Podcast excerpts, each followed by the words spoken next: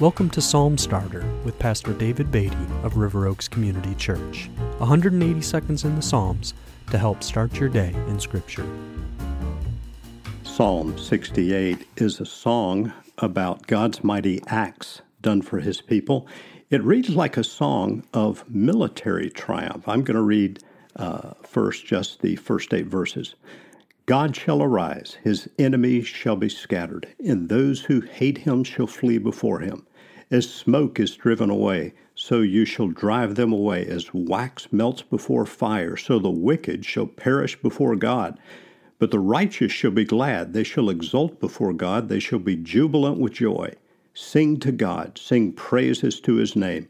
Lift up a song to him who rides through the deserts. His name is the Lord. Exult before him. Father of the fatherless and protector of widows is God in his holy habitation. God settles the solitary in a home. He leads out the prisoners to prosperity, but the rebellious dwell in a parched land. O God, when you went out before your people, when you marched through the wilderness, the earth quaked, the heavens poured down rain before God, the one of Sinai, before God, the God of Israel.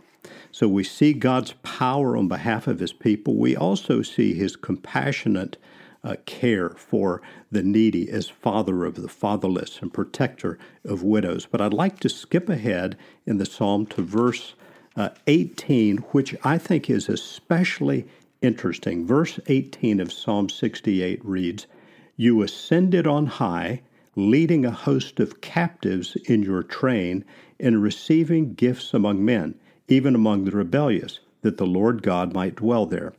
Now, commentators suggest that this verse may be about the bringing of the Ark of the Covenant up to Jerusalem in the time of King David. But interestingly, the Apostle Paul applies these very words to Jesus' ascension to heaven after his resurrection.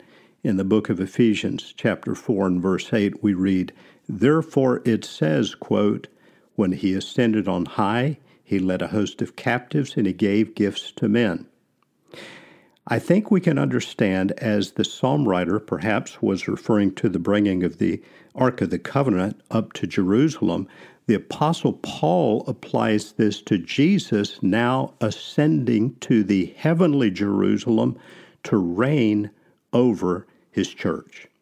This, I believe, is yet another place where the psalm writer is pointing to something far greater, someone far greater than he saw in his own time. When we see verse 18 is pointing to Jesus in his resurrection, uh, I think these verses are especially powerful and remind us of verse 20 of the psalm. Our God is a God of salvation, and to God the Lord belong deliverances from death.